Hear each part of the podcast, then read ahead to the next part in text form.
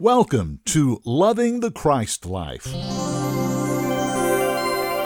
I'm Brad Wilson. Welcome. Glad to have you with us again this week, and we hope these wonderful messages from Warren Litzman are blessing you and that you are learning more and more about this in Christ message. Let's get right into it. Today's message. Here's Warren. Greetings, dear friends. It's gospel broadcast time once again where we're talking about the most important single thing God ever ever did. What in the world could that be, you say? The one single thing God ever did. In His plan, He said, everyone who is saved will be saved by Christ in them. The biggest thing God ever did was to put Christ in human beings. Human beings know so little about that. They're all going to school and taking courses and reading books and different things about how they can be greater themselves. That's a waste of time. The one you need to read about is Christ. You need to become this Christ that you read about in the scriptures. You can't become him in deity, but you can sure become him in what the scriptures say you can, and it says a lot of things we've never touched. And I trust that the Lord is opening up your heart your heart on this message and that you learn to take it in and live it like you have never before. God has something special for you even this day. So let's get right to the scriptures.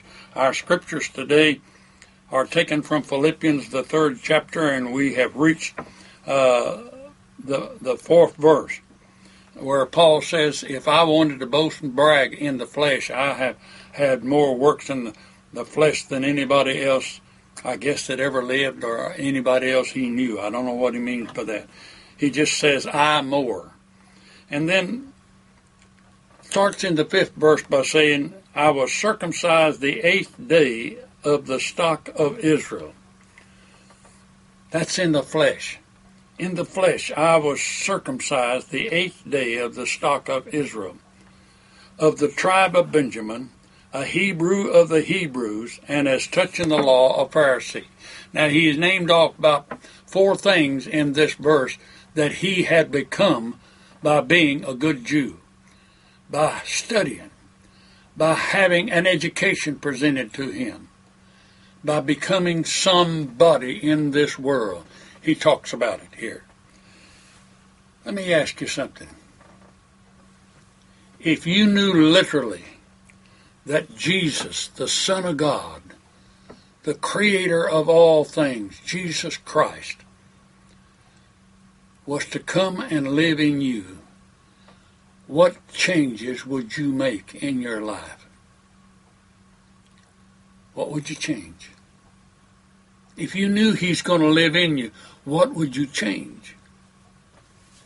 Well, religion's got a little list of things they want. The, some of them will say, don't smoke, don't drink, don't mess around with women, don't do this, don't do that. Big, big don'ts. Is that all you can think of if Christ came to live in you? What about your education? What about your family background? What about the person you were trying to be before you were saved? Now I'm getting down to the brass tacks of this thing. What is it you would give up to have Christ living in you. What? Well, to be honest with you, if all those things are honorable that you have become, if they're good, good for you, and so forth, you wouldn't have to give up any of them. What you'd have to do is turn them all over to Christ. You'd have to turn your whole life as you had made it, or uh, others had made it, and turn it over to Christ for Him to use. Now, need to say something about that. He may not want very many of the things you have made your life to be. He may not want them. I talked to a doctor friend not long ago, a medical doctor, and he said, I've been thinking about ceasing to be a doctor. I said, Why would you think like that? He said, Since I know Christ lives in me, I could think of a number of other things I could be with Christ in me. And I thought, that's marvelous. He's beginning to be gripped by the message. He's beginning to walk in the light. I encouraged him, don't give up being a doctor yet, but try this. Let Christ be the doctor through you. I told a school teacher not long ago, said it's so hard teaching in schools. Uh, it's so corruptible and so wicked. I just hate to go back to class every day. She said, I don't know what I'm going to do. I said, I'll tell you what you can do. Let Christ be the teacher through you.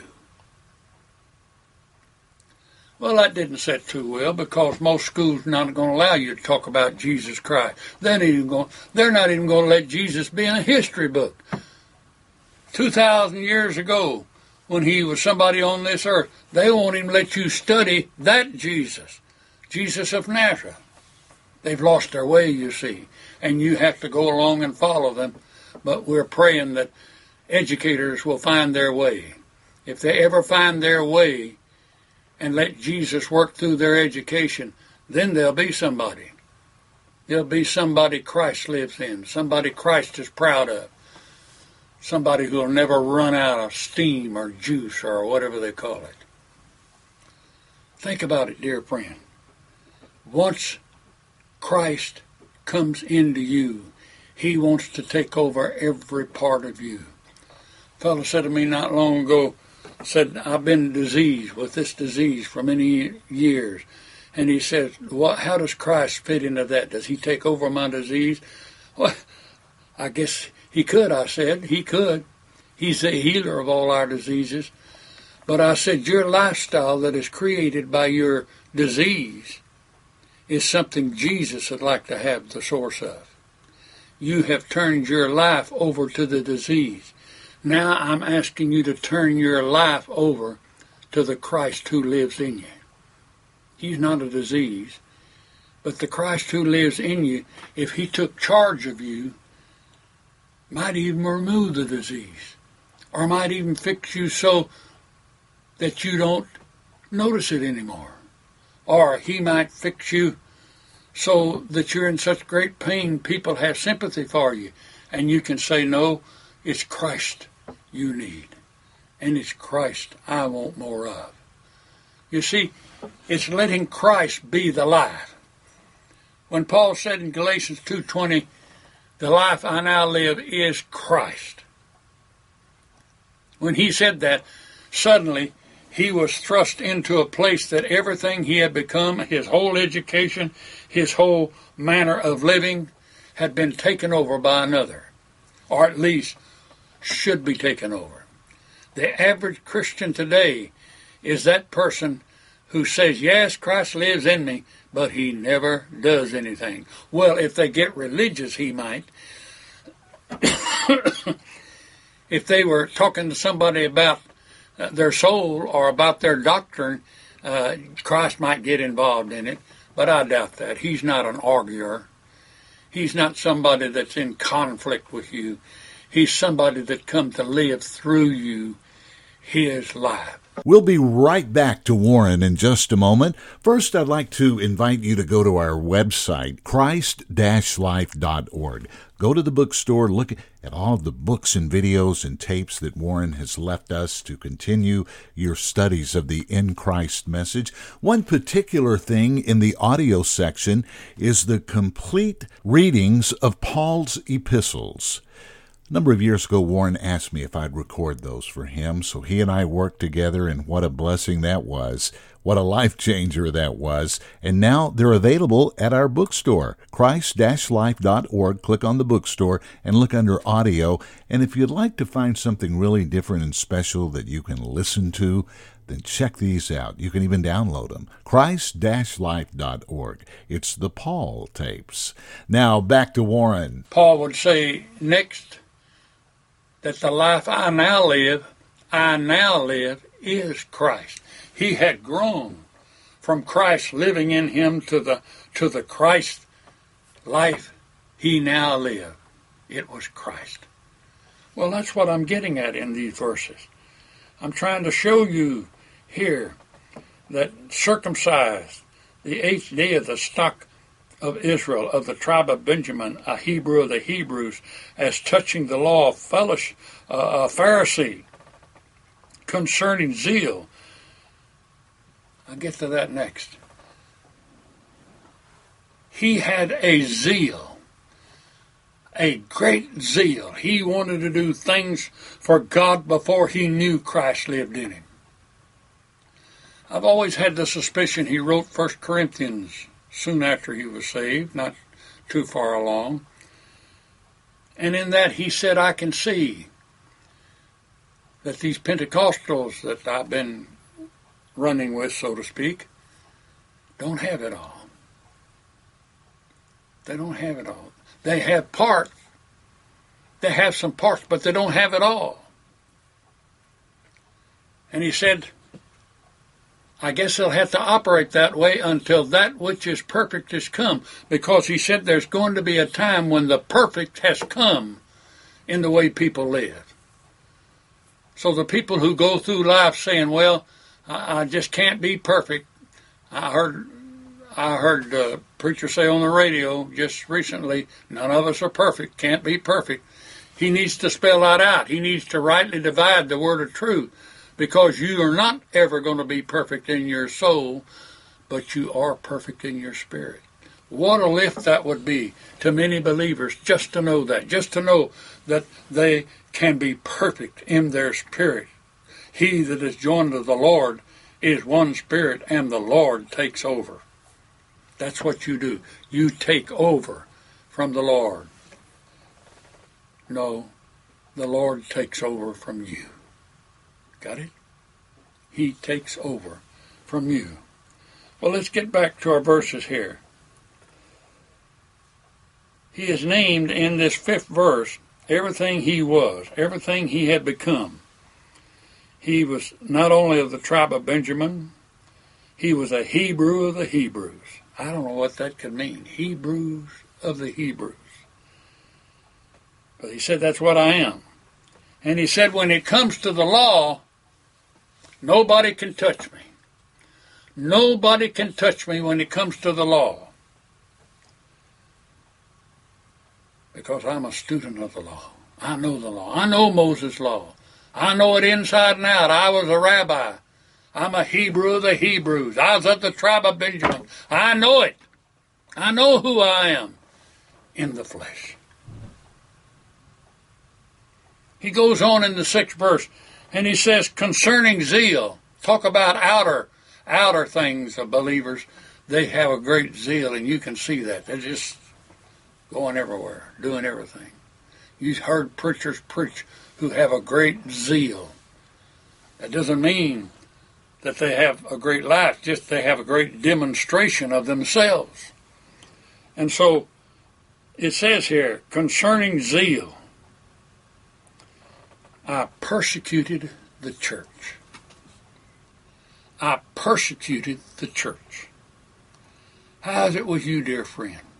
Do you see it like that? Have you persecuted down to the church? You persecuted everything else? Did you persecute? Did you criticize? Did you talk against the church? He says, concerning zeal, I persecuted the church. Let me tell you something.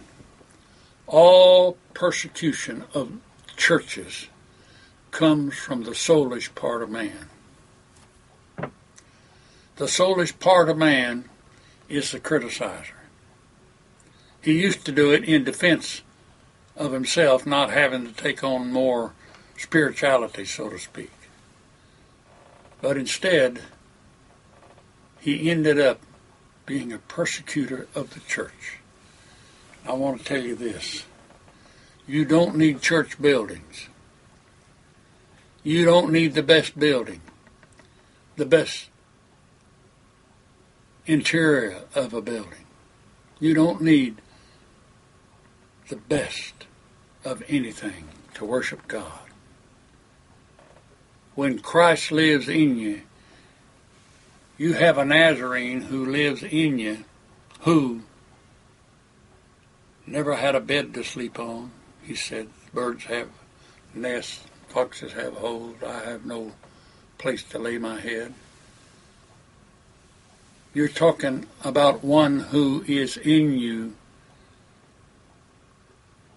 who never had a place of his own. He never bought a house. He never rented a house. He's only in ministry for three and a half years, and he only lived 33 and a half years.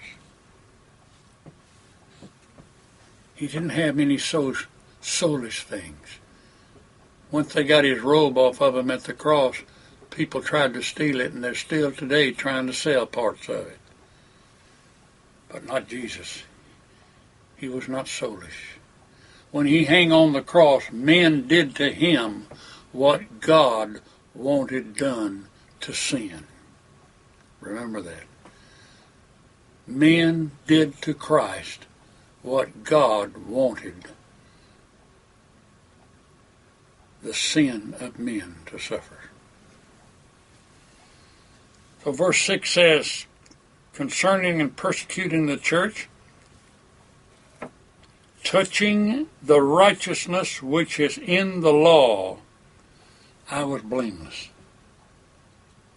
I'm going to get back to that on tomorrow's broadcast. In the meantime, take these scriptures and search them out. Ask the Holy Spirit to teach you the meaning behind the words, behind the lines, until you get hold of them in yourself because you need it. I need it. And Christ wants you to be His all. Gotta go. See you later. God bless you. Another great message from Warren Litzman on the In Christ message. Find out more about what the In Christ message is about by visiting our website, christ-life.org, and go back, listen to these programs, listen to these podcasts more and more. The more you do, the more you're going to hear each and every time. And let the Lord speak to you and move you and open doors for you in a way that you've never dreamed through this message. It's a blessing. And it is a blessing to have you with us each week. Tell others about us. We're heard every week. We're podcasts are downloaded and heard. And I want to thank Robbie Litzman for allowing us to go through the archives each week to pick out these wonderful messages. Valerie Hill does our Twitter account. Tammy Laycock does the weekly podcast notes. And of course, this program has to have a great producer, and we have one. It's Teresa Ferraro from the Christ Life Fellowship. Until next time, I'm Brad Wilson, loving the Christ life.